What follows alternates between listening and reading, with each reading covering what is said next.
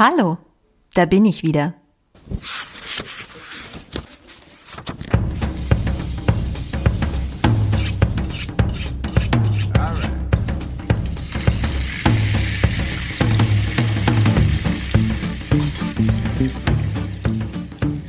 Der Kochbuch-Podcast ist zurück. Eigentlich sollte nach der, naja, ersten Staffel des Podcasts eine kleine Pause eintreten und dann soll es eigentlich direkt weitergehen. Mein kleines Büchlein, in dem ich alles aufschreibe rund um das Thema Kochbuch-Podcast, war auch und ist es immer noch dick gefüllt mit Ideen, mit wem ich sprechen möchte, worüber ich sprechen möchte, was mich alles interessiert rund um das Thema Podcast.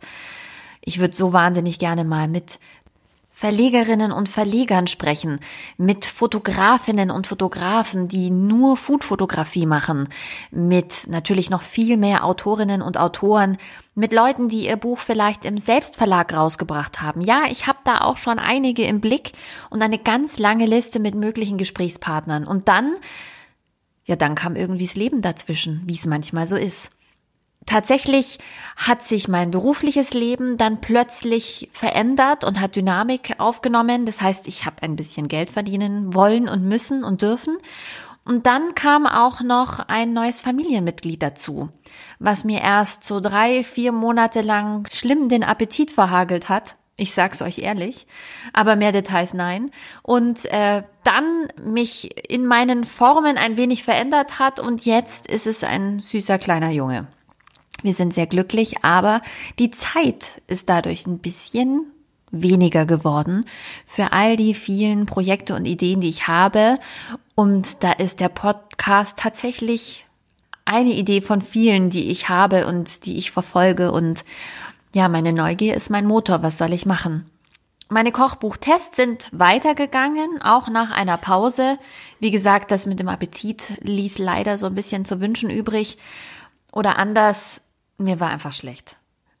Ich habe aber jetzt inzwischen wieder angefangen, Kochbücher zu testen, was mir immer noch super viel Spaß macht, wenn es dich interessiert. Ich habe zwischenzeitlich meinen Instagram-Kanal ein bisschen umbenannt in Kochbuch Testküche. Das hat aber auch überhaupt keinen Effekt gehabt. Insofern glaube ich, benenne ich mich einfach wieder um in kuchen- oder weltfrieden.de. Genauso ist auch die URL des Blogs. Insofern kannst du es dann nicht mehr verfehlen. Kochbücher, Kochbücher, Kochbücher.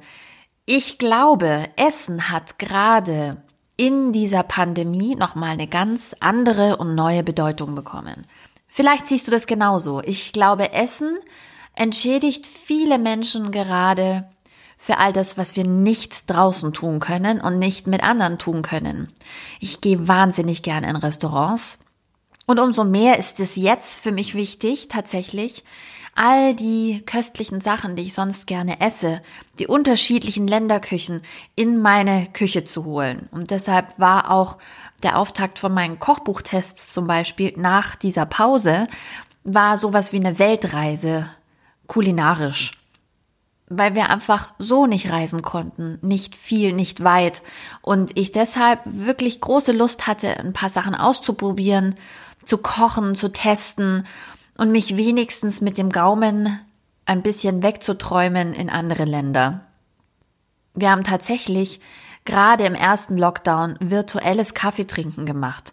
Das ist einerseits extrem frustrierend und scheußlich, wollen wir es mal beim Namen nennen. Andererseits ist es immerhin eine Krücke. Ich hatte Geburtstag und meine Eltern saßen zumindest mit dem iPad oder durch das iPad virtuell mit am Tisch. Das war ein kleiner Trost. Ja, nicht umsonst hieß es Flatten the Curve, oh, fatten my curves. Ähm, viele haben viel gegessen und ganz ehrlich, wenn man für die ganze Familie kochen muss, dann ist es nicht immer nur heiti tighty super fancy, sondern dann ist es einfach Schinkennudeln und ein Haufen Käse obendrauf.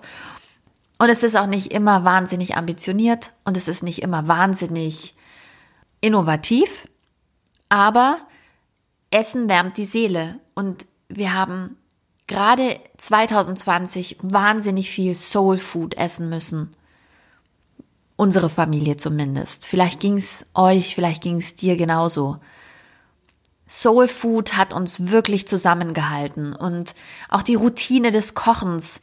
Wie so eine richtige Mutti stand ich jeden Tag in der Küche und hab um 12, 12.30 Uhr Essen auf den Tisch gestellt. Ich habe einen Menüplan geschrieben, ich wusste genau, wann es was gibt. Okay, ich habe es manchmal ein bisschen umgeworfen, aber vor allem, damit der Mann genau weiß, was er einmal in der Woche einkauft, wenn er sich raus in diese feindliche Outbreak-Welt wagt. Jetzt haben wir uns so ein bisschen dran gewöhnt. Ist es gut? Ist es nicht gut? Macht es uns unvorsichtiger? Vielleicht.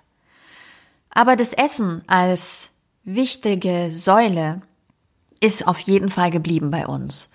Und ich rede immer noch wahnsinnig gerne über Essen. Ich lese gerne über Essen. Wenn ihr schon nicht essen gehen könnt, lest über Essen und über Reisen. Es macht so Spaß. Und ja, deshalb glaube ich, vielleicht ist gerade jetzt die richtige Zeit, um mit dem Kochbuch-Podcast weiterzumachen. Bist du dabei? Ich würde mich wahnsinnig über eine E-Mail freuen oder einen Kommentar, über irgendein Zeichen, dass du da draußen noch bist. Denn ich und der Kochbuch-Podcast, wir sind jetzt wieder da.